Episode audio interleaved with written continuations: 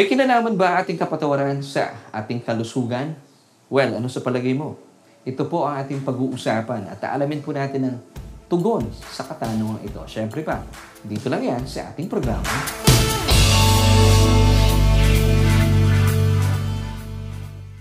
Hello everyone! Isang mapagpala at mabiyayang araw po ang aking pagbati and welcome po sa isa na namang episode ng ating programa kung saan ay atid natin ay tugon sa ating bawat tanong. And since bago na naman pong linggo ang ating na pagsasaluhan, syempre pa, meron po tayong bagong tanong na bibigyan po ng tugon sa ating episode ngayon na Forget Not Your Covenant Rights and Benefits. Syempre pa, ito po ating uh, pagsasamahan at pagsasaluhan at aalamin po natin ang nananaga ng tugon sa atin mismo ng uh, salita ng Diyos. Kaya naman manatili po kayo nakatutok at uh, samahan niyo po kami at manood dahil tinigti ako po mapapagpala po kayo sa ating mga pag-uusapan at pag-aaralan. Dito po yan sa ating Bible Study online. Siyempre pa, nagaganap po yan every Tuesdays and Wednesdays via Facebook Live. Dito po yan sa Solution with Laverne Ducot. And of course, that's me. Ako po ang inyong kasama at makakasama mula ngayon hanggang mamaya. So muli po, maraming maraming salamat once again for joining us. At sa mga kaibigan po ninyong nayakag o kaya mga naitag, maraming salamat po kung kayo po ay first time na kasama namin sa ngayon. Welcome po at kagalakan namin na kayo po ay aming makasama. At uh, salamat po sa mga kaibigan na nagpa-unlock, tumugon po sa kanilang paanyaya. At syempre, pasalamat po sa mga kabalikat po natin, mga kaagapi po natin na patuloy na nag-share na ating programa sa kanilang mga kaibigan kagaya mo, mga kapamilya, mga kakilala. Nang sa gayon ay po tayong lumago sa ating pagkakilala, sa ating napakabuti at napakamapagmahal na Diyos Ama. At syempre, papatuloy po natin aalamin ang uh, mga tinapos na gawa ng kanyang bugtong na anak sa krus kung saan ay may direktang mabuting balita po ito na may kinalaman po sa ating pang-araw-araw. At syempre, hindi lang po sa pang-araw-araw natin buhay, maging po sa buhay natin makalipas ng buhay na ito. Kaya naman manatili po kayo nakatutok at nanonood sa ating pong episode na talaga namang punong-puno ng kapahayagan. Dito lamang po yan sa Solution with Laverne Ducot. At sa atin pong uh, pagpapatuloy, gaya po ng aking paanyaya, ating pong episode for tonight, ay Forget Not Your Covenant Rights and Benefits. At meron po tayong muling isang katanungan na bibigyan po sa atin ng katugunan. Siyempre pa ang nananagana at uh, uh, mayamang salita ng Diyos. So atin pong katanungan ay may kinalaman ba ang kapatawaran sa ating kalusugan? So usapin nga forgiveness and healing. Dahil alam ko po napaka importante po ang pinag-uusapan natin ang uh, may kinalaman sa kalusugan. At uh, alamin po natin, ito po ba ay uh, may kaugnayan sa ating kapatawaran na uh, mula sa ating Diyos. So pag-uusapan po natin yan, lalo tigit sa panahong ito, naniniwala po ako na very timely po ang ating mga pagtalakay, ang ating uh, Bible study dahil marami po sa ating mga kababayan, hindi lamang po sa Pilipinas, and of course, hindi naman po yung mga kababayan natin sa labas ng Pilipinas, maging ang lahat ng tao sa buong mundo ay uh, punong-puno po ng takot, pangamba, dahil po sa naranasan na po natin sa ilang buwan na nakalipas at halos sa, uh, of course, I think, no, mahigit na yata isang taon ay uh, tayo po ay uh, nakaranas ng uh, mga pagbabago sa ating buhay kung saan ay meron tayong tinatawag na new normal dulot po ng pandemya ng COVID-19 and uh, hindi po natin inaasahan after ilang uh, buwan ay ito po ay nagkaroon pa ng mga bagong variant.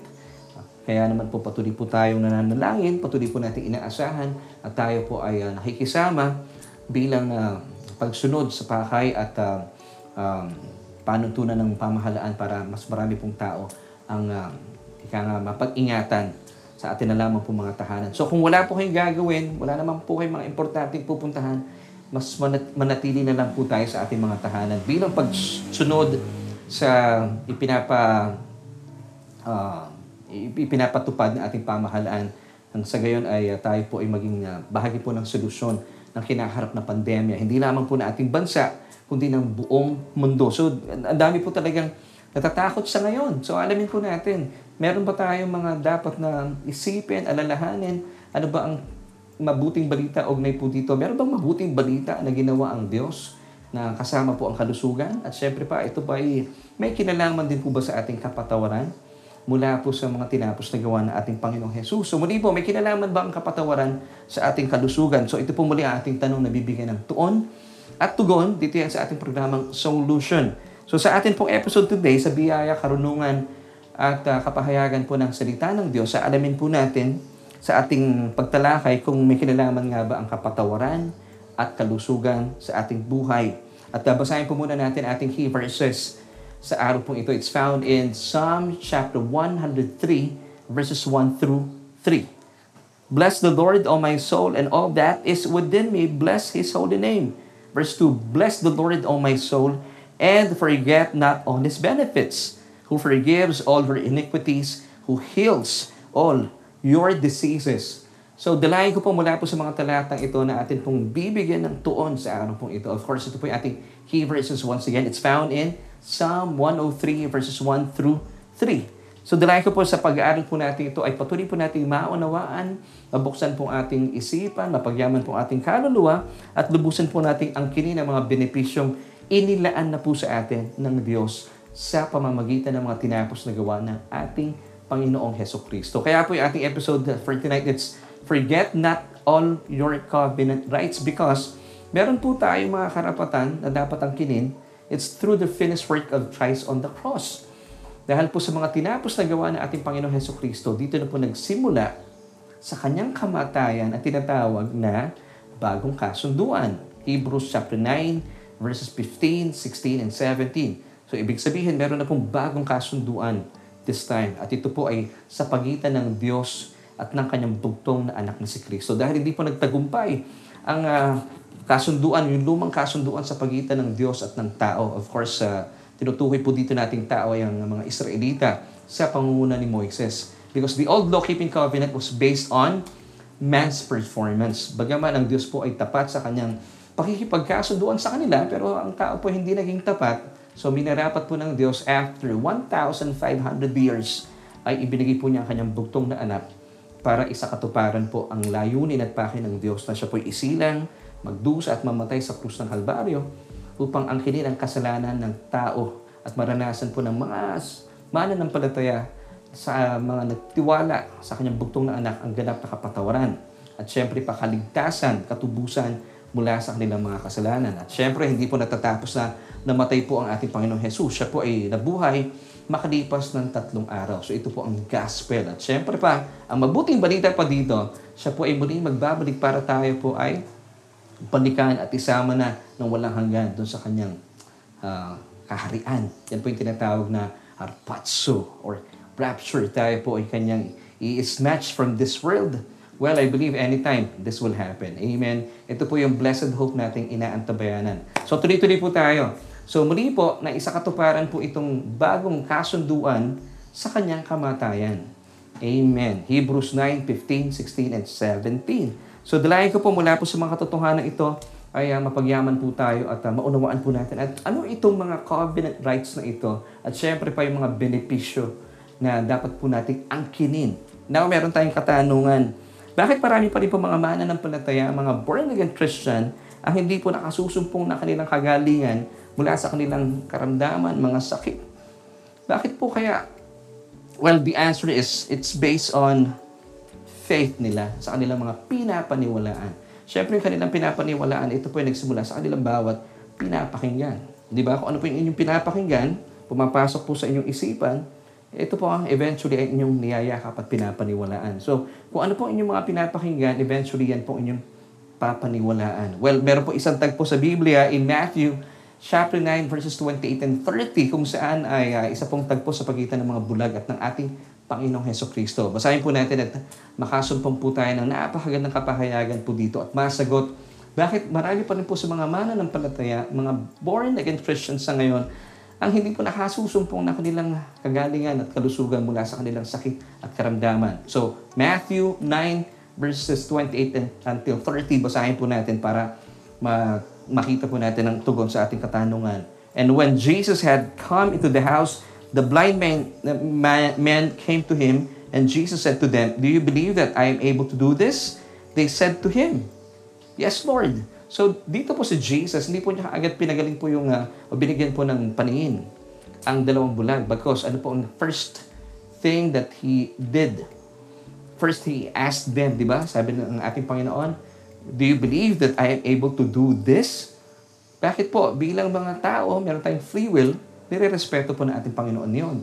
At gusto po niya marinig mula sa kanila kung ano po yung kanilang pananampalataya sa Kanya. So once again, Jesus asked them, Do you believe that I am able to do this? Ngayon, nung tumugon po sila, Yes! Yes, Lord. Hindi lang po tumugon ng yes. Inikilala pa po nila si Jesus bilang kanilang Panginoon. Yes, Lord. Hindi po sila, hindi nila sinabing, yes, Rabbi, ah. Yes, Lord. And then, verse 29, in Matthew chapter 9, ano pong sagot? Ano pong ginawa ni Jesus? Basahin po natin. Then Jesus touched their eyes, saying, According to your faith, let it be to you. And then verse 30, and their eyes were opened. So muli po sabi ni Jesus, according to your faith, kaya kagaya po ng sinabi ko kanina, importante po kung ano po yung pananampalataya niyo sa Diyos. So let it be unto you. And then, ano pong ginawa ni Jesus? Hinawakan po sila at doon po, nakamit po nila ang hinihingi po nila sa ating Panginoon na makakita. Amen. So tuloy po natin. Balikan po natin ating key verses for tonight. Once again, it's uh, Psalm 103, but this time, puntahan po muna natin yung verses 2 until 3. Bless the Lord, O my soul, and forget not all His benefits. Verse 3, who forgives all your iniquities, who heals all your diseases. Ano itong benefits po na binabanggit dito, if I may ask? Take note ha, benefits. And forget not all His benefits. Hindi po benefit, it's plural. So benefits, so alamin po natin, well, the answer is found in Psalm 103 verse 3, the following uh, verse. So basahin po natin yung verse 3.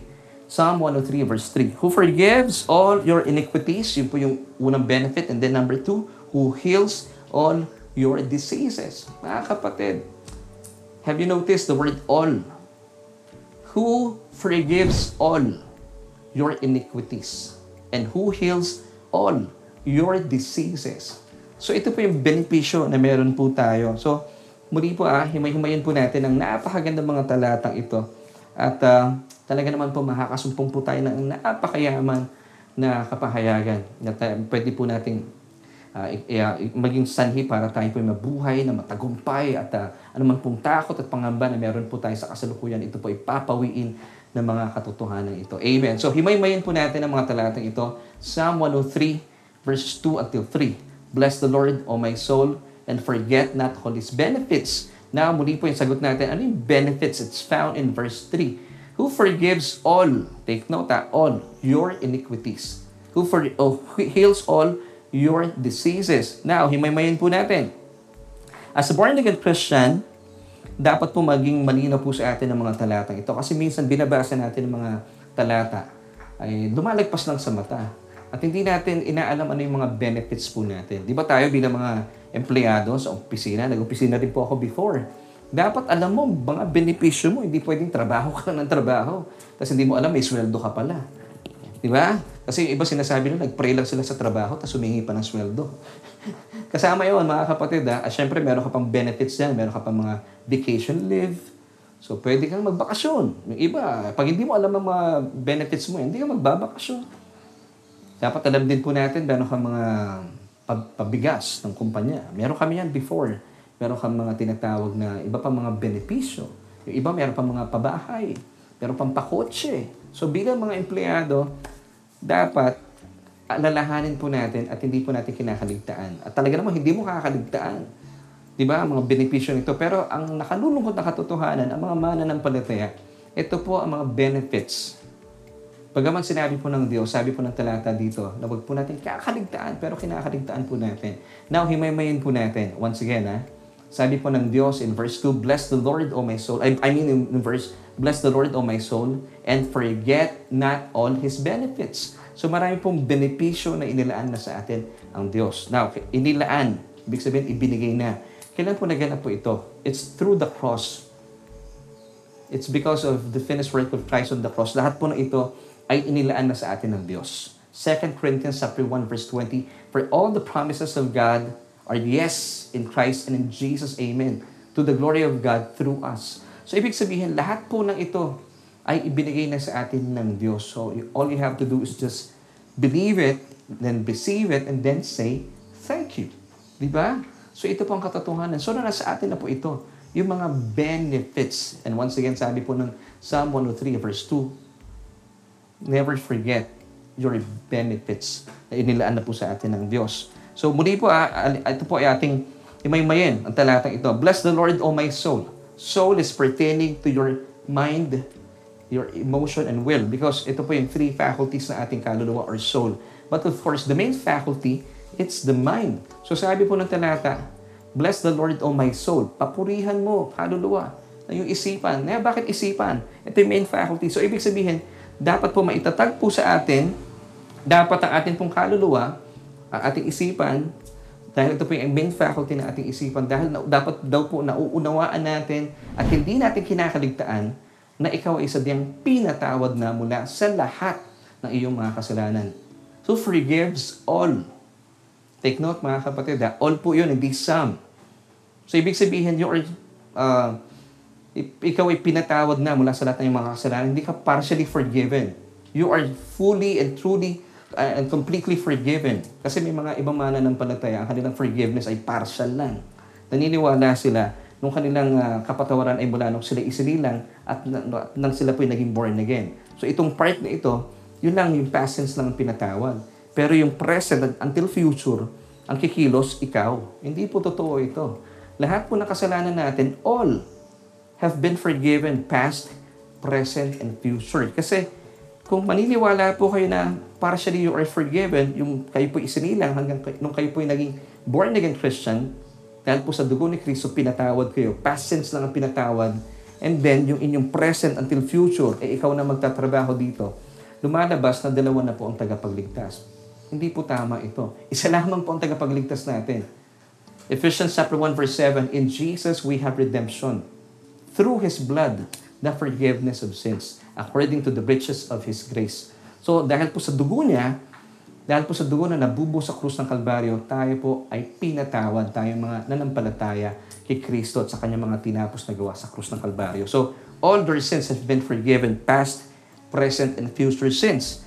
So, bilang mga mananampalataya, once again, bless the Lord, oh my soul, soul, mind, emotion, and will.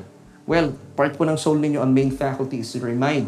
Dapat nauunawaan, maliwanag na itatagpo sa inyong isipan at dapat hindi nyo kinakaligtaan na kayo po ay lubusan ng pinatawad ah, mula po sa benepisyong ito. Who forgives all your iniquities. Basahin natin, Psalm 103, verse 3a, yung first part. Ito yung first benefit po natin mula po sa konteksto natin pinag-uusapan.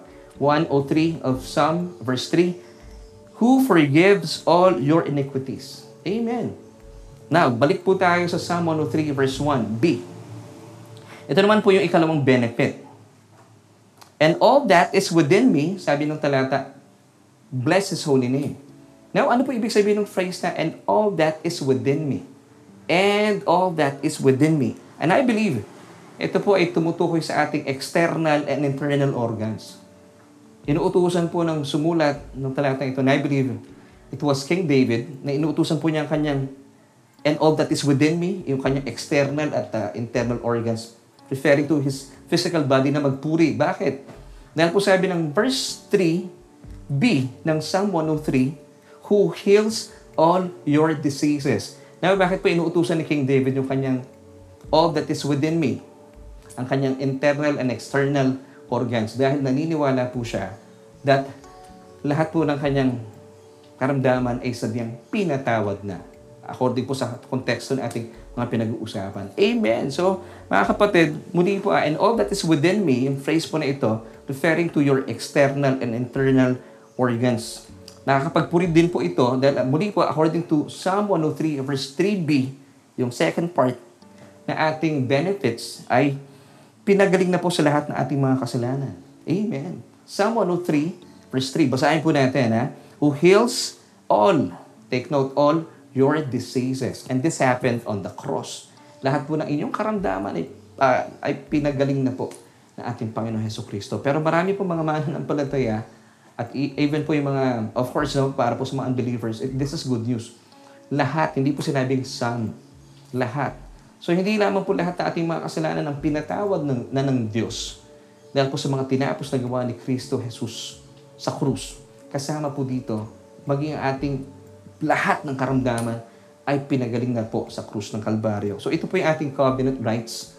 Amen? So ito po yung benepisyo na nakakalimutan po ng maraming Kristiyano sa ngayon. Bagamat sabi po ng Psalm 103 verse 2, and forget not all their benefits, all His benefits na ibinigay po sa atin. Nakakalungkot, pero praise God, ako po yung masayang masaya, kaya po kayo nanonood sa ngayon, kagalahan ko pong ipaalala po sa inyo ang mga benefits na ito. So bilang isang mananampalataya, a born-again Christian, be established that you have been forgiven from all your sins, and this precedes the healing of all their diseases. Amen. Amen to that, mga kapatid. Colossians chapter 2, verse 13, bilang patunay na talagang pinatawad na po ang lahat ng inyong mga kasalanan. Every time po binabasa ko ang talatang ito, nagkakaroon po ng smile sa aking mga labi. Kinikilig ako sa pag-ibig ng Panginoon sa atin. Basahin po natin para kayo rin po ikiligin. Colossians chapter 2, 13. And you, sino po yung you dito?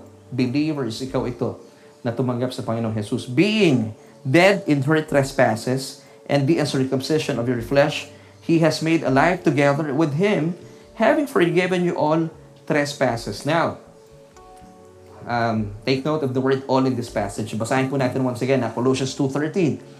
And you, being dead in your trespasses and the uncircumcision of your flesh, God has made alive together with Jesus, having forgiven you all trespasses. The word all here, it's in Greek ay PAS, P-A-S. It means every kind, every type, and every variety of sin have been forgiven.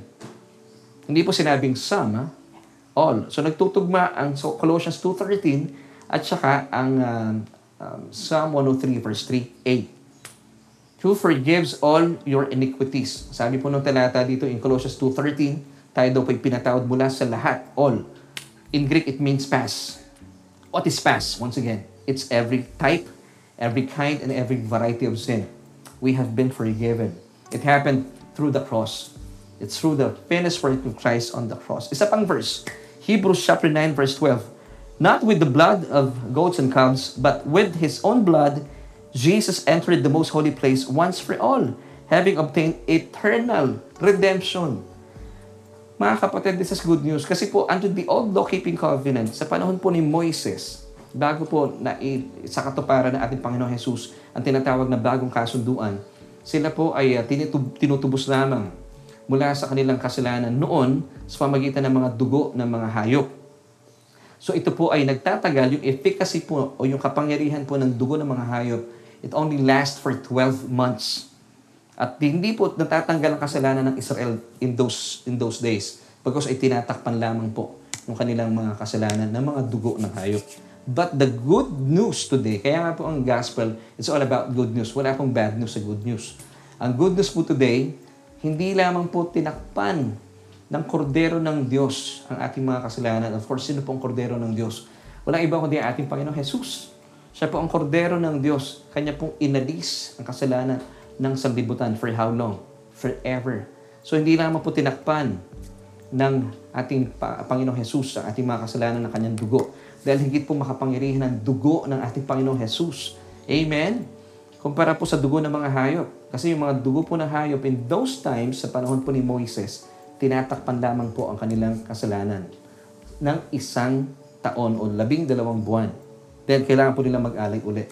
But today, under the new covenant, ito po yung karapatan po natin. You have to to be firm, you have to be established in this truth. Ang atin po mga kasalanan, kung kayo po nanampalataya sa Panginoong Jesus, ito po'y kanyang pinawi na ng kanyang dugo dahil lubusan po ito makapangyarihan. For how long? Not just for 12 months, but forever. Amen? Di ba? Muli po sabi ng Ephesians chapter 1 verse 7, In Him, we have redemption through His blood. The forgiveness of sins. Kaya po, don't try to have it. You already have it. Yung tubusan, yung redemption. Through His blood, the forgiveness of our sins according to the riches of His grace. Kaya po talagang nakakakilig talaga naman kapag naunawaan po natin ng gospel. Nagbibigay po ito sa atin ng kagalakan, ng kalakasan, at hindi mo maiwasan. Ang iyong kaluluwa ay nagpupuri sa Diyos sa kanyang napakabuting ginawa sa pamagitan ng kanyang bugtong na anak. Now, naalala ko po, talaga na napaka makapangyarihan po ng mga katotohanan ito. Going back to Hebrews 9 verse 12, sabi po ng talata once again, ha, not with the blood of goats and calves, but with his own blood, he entered the most holy place once for all, having obtained eternal redemption. Kaya po hindi mawawala ang kaligtasan natin. Why? Because we obtained eternal redemption. Hindi po sinasabi ng talata na temporal, mga kapatid. Hindi po nakabase yung ating kaligtasan sa ating mga ginawa o ginagawa at mga gagawin pa. Ito po ay nakamit natin ng eternal o walang hanggang katubusan. Eternal redemption, ha? Hindi po temporal, mga kapatid. It's based on the finished work of Christ on the cross. Perpekto po iyon. Kaya po Jesus said, it is finished. Hindi po it is almost finished. It is finished. So all you have to do, just rest in the finished work of Christ on the cross. Kaya po sobrang napakaganda po ng Ebanghelyo. So muli po, ah, dahil po sa dugo na ating Panginoon Heso Kristo na nabubo sa krus, nakamit po natin ang tinatawag na eternal redemption. Kaya nga po gustong gusto kong kinakanta yung uh, um, kinanta ng Imperial, yung uh, I'm Forgiven. Ewan ko kung alam niyo po yung song na ito na niremake ng Katinas.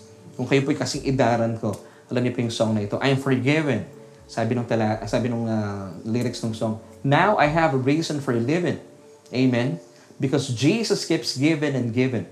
Given till my heart overflows. Now, yung overflow po ng puso nyo, ito po yung nagiging dahilan. Ito part po ng inyong puso, di ba? Mind, emotion, and will.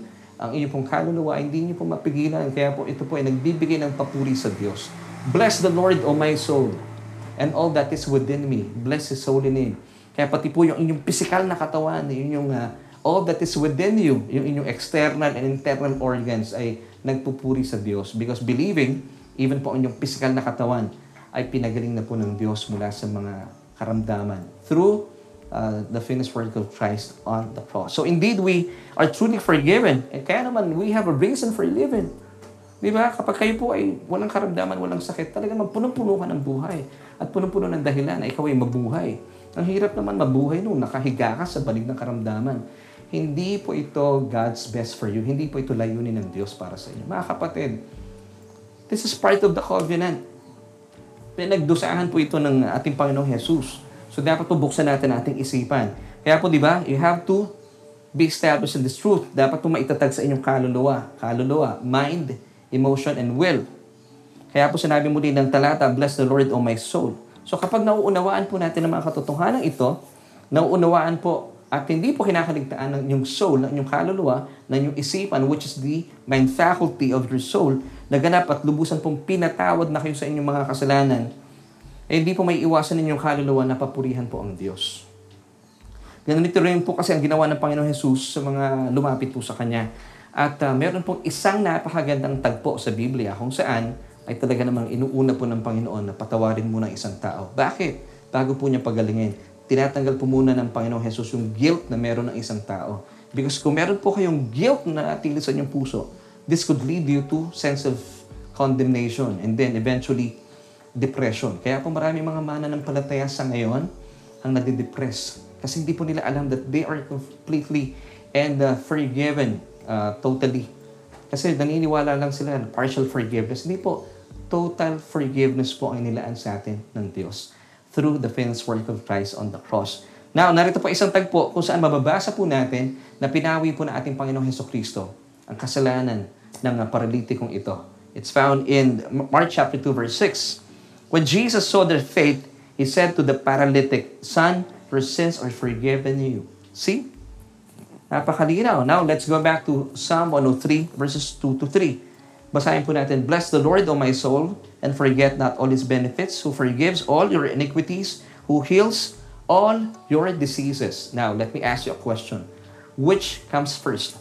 Forgiveness or healing? This is a good question, di ba? Ano po nauna? Forgiveness or healing? Forgiveness. Kasi nga po, gaya na sinabi ko kanina, tinatanggal muna ng Panginoong Jesus yung sense of guilt and condemnation. And then, pag naranasan mo yan, healing, will uh, will um, uh, will be experienced ng isang taong uh, lumalapit sa Panginoon. Sige, napakagaling po ng Panginoon talaga. Amen. Now, maraming tao po sa ngayon, marami rin pumana ng palataya ang alipin pa rin ng sakit at karamdaman dahil meron pong naniniwala na dalawang uh, dalawa lang po ibibigay yung reason dahil ang dami ko pong narinig na ganitong preaching. Number one, sabi po nila, binigay daw sa kanila ng Diyos ang kanilang sakit. Now, kung binigay sa iyo ng Diyos ang iyong sakit, sino ka ba naman para tanggihan po ito? Nakakahiya, di ba? So pag binigay, binigay sa iyo ng Diyos ang iyong sakit, hindi mo talaga tatanggihan. So may naniniwalang binigyan sila ng Diyos ng sakit. Number two, ginagamit daw po ng Diyos ang sakit para patatagin sila sa kanilang karakter at lumago ang kanilang pananampalataya. Grabe. Paulit-ulit ko po ito napapanood sa Facebook at sa YouTube mga malalaking churches, sinasabi po ito sa kanilang mga members. And I believe marami pa rin pong naniniwala. Ito ay ilan lang, lamang po sa mga maling paniniwala. Ito po ay lantara kung sinasabi, with love, mga kapatid, this is not true. This is not the truth. Hindi po, hindi po pwede magbigay ang Diyos ng sakit at karamdaman. This is not God's best for you. Hindi po niya ito kalooban. Bagaman ha, ito pang paniniwala ng maraming tao. Dahil ito po yung kanilang napapakinggan mula sa kanilang mga pastor. Now, tignan niyo po ito ha. I've got good news for you, mga kapatid, bilang bahagi po natin pag-aaral. Alam niyo po ba na hindi lamang po napupuot ang Diyos sa kasalanan or siguro po ang uh, question ko ay, naniniwala po ba kayo na galit na galit at puot na puot po ang Diyos sa kasalanan? Ano po ang sagot ninyo? Yes, of course, di ba? Alam po natin, dahil po ang Diyos ay banal, at wala pong kasamaan at uh, kabuktutan ang nananahan sa Diyos. Psalm chapter 5 verse 4. For you are not a God who takes pleasure in wickedness, nor shall evil dwell with you. So alam po natin na hindi po nalulugod ang Diyos sa kasalanan. Dahil siya po ay sadyang banal. Holy, holy, holy. Banal, matuwid, at malinis. So hindi po natutuwa ang Diyos sa kasalanan bagkos siya po ay galit na galit at puot na puot. Ngayon, hindi lamang po siya galit na galit at napupuot sa kasalanan pati po sa sakit at karamdaman. Now, bakit po natin nasabi po ito? Because on the cross, si Jesus po, He became sin. Paano? Siya po ba'y gumawa ng kasalanan? Of course not. Ibinuntun po ng Diyos ang ating mga kasalanan sa kanyang katawan. Kaya po siya tinuring na kasalanan sa krus ng Kalbaryo. Bakit? Dahil po galit ang Diyos sa ating kasalanan. So para ito po ay pawiin, wasakin, inilagay po ito sa katawan ng ating Panginoong Jesus. Now, FYI, hindi lamang po ang ating mga kasalanan ang inilagay ng Diyos sa katawan ng ating Panginoon. Kasama po dito ang ating mga sakit at karamdaman. Which goes to show na kung gaano po siya nagagalit sa at napupuot sa kasalanan, ganun din po siya napupuot at nagagalit sa ating karamdaman. Kaya po niya ito inilagay, ang mga ito sa katawan ng ating Panginoong Jesus. Basahin po natin ha, bilang patutuo. At mapapanghawakan po natin na talagang kung gaano po nagagalit at napupuot ang Diyos sa kasalanan, gayon din po siya napupuot at nagagalit sa ating sakit at karamdaman. 1 Peter chapter 2, verse 24 tells us, mga kapatid, watch this, who himself bore our sins in his own body on the tree, that we, having died to sins, might live for righteousness, by whose stripes you were healed. So mga kapatid, this is really good news. Once again, that's 1 Peter chapter 2, verse 24. So kung galit at napupuot po ang Diyos sa sakit at karamdaman, anong dahilan niya? Bakit niya ibibigay ang sakit at karamdaman sa iyo na kanyang minamahal na anak? Isipin mo yung bagay na kinakainisan niya, kinagagalitan niya at kinapupuotan niya, ibibigay ba niya ito sa iyo na kanyang minamahal? Ako po, bilang ama ng tahanan namin, even po aking may bahay, magbibigay ba kami ng mga bagay na kinakainisan namin o ayaw po namin? At sa katunayan, binasak na nga po ng Diyos ito sa katawan ng ating Panginoong Heso Kristo. Ibibigay ko po ba ito bilang ama sa aking mga minamahal na anak? It doesn't make sense. Bagaman, ha, maraming tao po sa akin naniniwala, hindi, ginagamit ng Diyos ang mga sakit at karamdaman. Hindi po pwede. Kasi ang lahat po ng ito ay ibinuntun na ng Diyos. Hindi lamang po na ating mga kasalanan, pati po ating sakit at karamdaman. Once again, pinasa po natin ang katotohanan 1 Peter chapter 2 verse 24. Kaya bilang palataya, maitatag po tayo. You have to be established in this truth na hindi pwede magbigay ang Diyos ng sakit at karamdaman. Una, ang nagmumula lamang po sa Diyos ay pawang mabubuti at sakdal na mga kaloob. Di ba? Ayon sa James chapter 1 verse 17, every good and perfect gift comes from above. Now, maituturing po ba ninyo na mabuti ang sakit ito po ba ay sakdal at kaloob or gift?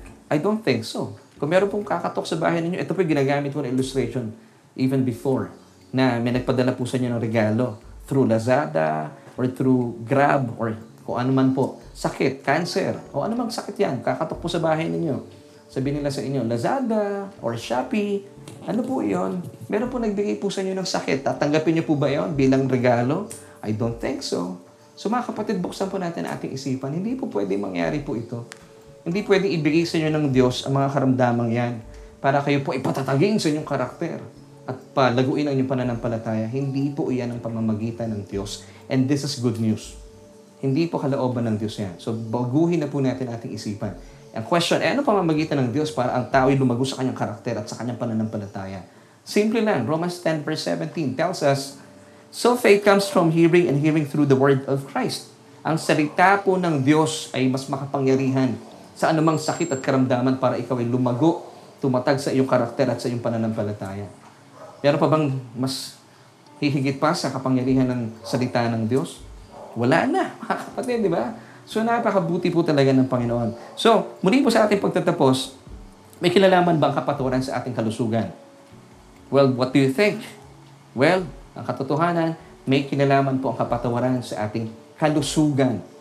Amen. So, ang sagot po, oo naman.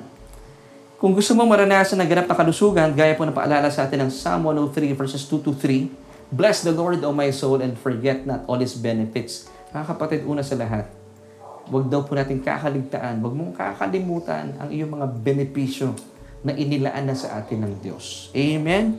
So basahin po natin ha, muli ha, Psalm 103 verses 2 to 3, Bless the Lord, O my soul, and forget not all His benefits. Verse 3, Who forgives all your iniquities and who for, uh, heals all your diseases. So ang atin pong solution for tonight, the more forgiveness conscious you are, the more easily you will experience healing and liberty from your physical ailment or bodily ailment. And even mental oppression and destructive habit.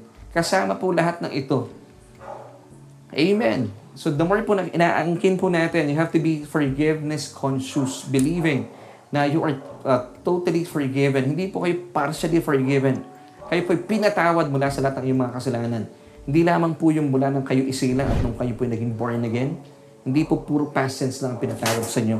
Kasama po past, present, and future sins. Wow! Ganyan po magtrabaho ang Diyos sa pamagitan po ng mga tinapos na gawa ng ating Panginoong Heso Kristo. Amen? So mga kapatid, ito po ang kapangyarihan ng dugo ng ating Panginoon. So kapag malinaw po sa inyo ang mga benepisyo na ito, na ikaw ay lubusan ng pinatawad, muli po ah, kayo po ay lubusan ng pinatawad sa lahat ng iyong mga kasalanan, hindi lamang po ang inyong mga kaluluwa ang magpupuri sa Diyos. Bless the Lord, O my soul. Kaluluwa, mind, emotion, and will. And all that is within me. Now, what is all that is within me? Itong phrase na ito. Referring to your physical body, internal and external organs, ay hindi po niya ma- maiiwasan magpuri din. Because believing that all hers, uh, uh, uh, hindi lang po iniquities ang pinatawad, ha? and lahat po na yung diseases were healed on the cross. So lahat po na ito is based on the finished work of Christ on the cross. Kaya po, never forget your covenant rights and benefits. So sa krus ng Kalbaryo, kung saan ay naisakatuparan, nabigyan po ng kapangyarihan, ang bagong kasunduan. So ibig sabihin, wala pong kapangyarihan na ang lumang kasunduan. Ang kasunduan sa pagitan ng Diyos, actually, at ng Israel, which is based on man's performance. Wala na po ito. But today, kayo po mga tum, tum, tumugon at tumatalima sa paanyaya ng Diyos at kayo po ay nanampalataya sa Panginoong Jesus at sa kanyang mga tinapos na gawa sa krus ng Kalbaryo, ibig sabihin, kayo po ay nagpapasa ilalim sa isang mas matibay na kasunduan. According to Hebrews 8 verse 6, a better covenant established on better promises. Bakit? Once again, 2 Corinthians 1 verse 20, For all the promises of God are yes, and in Jesus, amen. To the glory of God through us. So lahat po ng mga benefits na ito ay available at inilaan na po sa atin. All you have to do, kung ito po'y ibinigay na, regalo, kaloob, believe, maniwala po kayo. Kaya nga po nagkakaroon tayo ng online Bible study and then receive it and then say, Thank you, Lord. Amen? Benepisyo yan sa'yo eh. Huwag mo kakaligtaan, tanggapin po natin ito. Amen. So kapag ganun po ang uh, laman ng ating isipan, even ang iyong kaluluwa, ang iyong katawan, hindi niya may magpuri sa Panginoon. Bless the Lord, O my soul. Kaya po hindi pahirapan sa inyo ang nagtataas ng kamay. Kasi naniniwala po kayo, grabe ang uh, Ebanghelyo. Grabe po ang mga tinapos na gawa ng ating Panginoong Jesus sa krus ng Kalbaryo. Amen. So mga kapatid, never forget your covenant rights and benefits. Ibinigay po ito sa iyo ng Diyos at pinagbayaran po ang lahat ng ito ng Panginoong Jesus alang-alang sa iyo na kanyang minamahal. Amen. So Psalm 103 verse 1a, once again, papakita natin sa screen, sabay-sabay po natin basahin.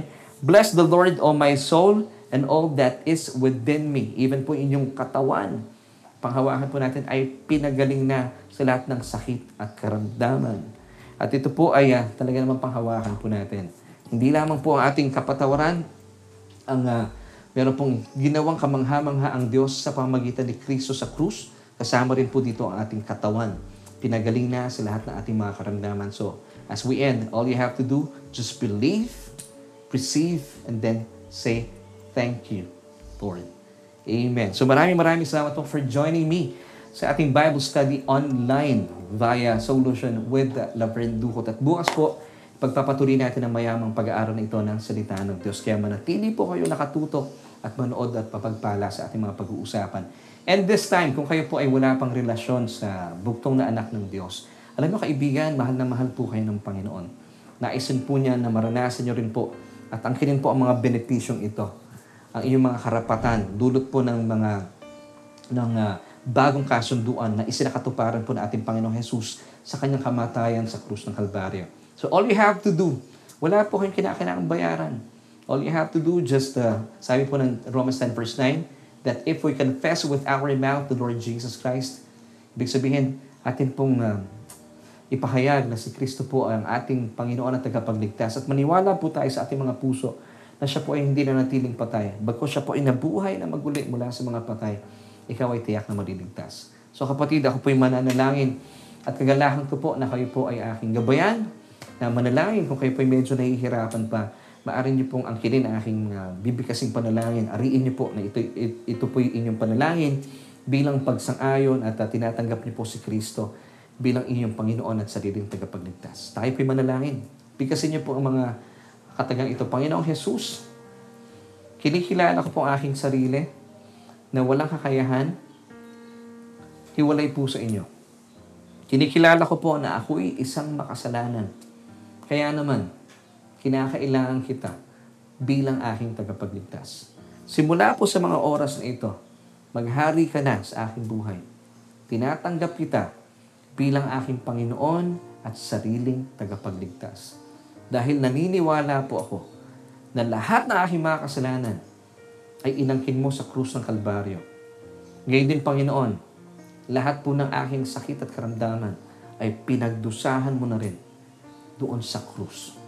Maraming maraming salamat po sa mga benepisyong ito. At higit sa lahat, salamat po sa aking kaligtasan. At inaangkin ko po ang iyong kaloob na buhay na walang hanggan. Sa matamis na pangalan ng aking Panginoong Jesus. Amen. Kapatid, congratulations. Ito po ang pinaka the best na desisyon o pagpapasya na ginawa mo sa iyong buhay. Natutuwa po kami. Amen. At pagpatuloy lamang po kayo sa ating pakikipag-aralan sa ating programa. And this time, ako na lamang po mananalangin. Aming Diyos at amang makapangyarihan sa lahat. Maraming salamat po sa isa na namang panahon at pagkakataon kung saan ay nabuksan po aming isipan na bilang mga mananampalataya ay natugunan po ang, ang iyong napakagandang pag-aaral na inilaan po sa amin kung saan ay lagi po namin alalahanin, hindi namin kakaligtaan ang aming karapatan, ang mga benepisyo na inilaan mo sa amin, ang lubusang kapatawaran at lubusang kagalingan mula sa lahat ng aming sakit at karamdaman. O Diyos, maraming maraming salamat po. Ito po ay naisa katuparan dahil sa mga tinapos na gawa ng aming Panginoong Jesus sa krus ng Kalbaryo. Dalayan ko po, O Diyos, sa mga kaibigan po namin nanonood sa mga oras po ito.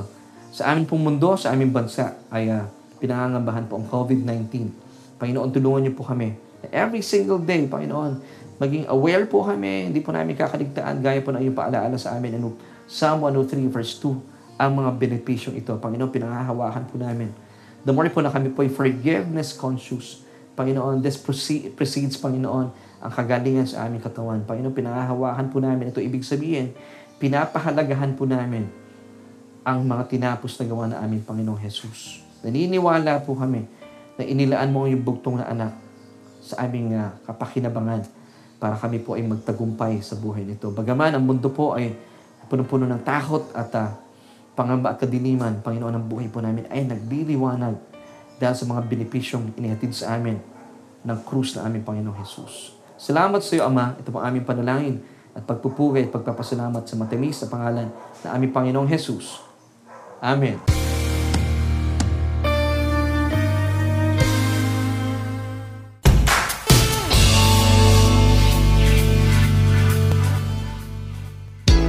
Kaibigan, maraming maraming salamat po for joining us once again dito yan sa ating solution with uh, Laverne Dukot and that's me. Maraming salamat po sa inyong patuloy na pagsama sa akin every Tuesdays and Wednesdays at uh, as promised, itutuloy po natin ating mga pag-uusapan at pag-aaral bukas. Kaya naman huwag po kayong liliban at huwag kayong uh, ikangay makakalimot.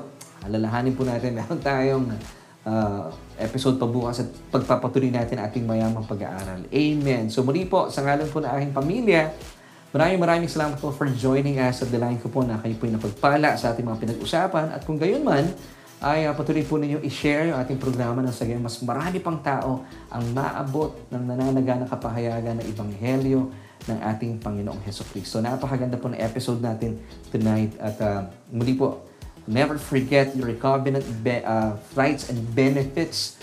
Ibinigay sa iyo ng Diyos ito. Ang kinin po natin para sa iyo ito Binayaran po ito ng Panginoon sa krus ng Kalbaryo. Amen. Kaya naman po, ang kinin natin ang lubusang kapatawaran. Ganyan din po ang lubusang kagalingan mula sa inyong sakit at karamdaman.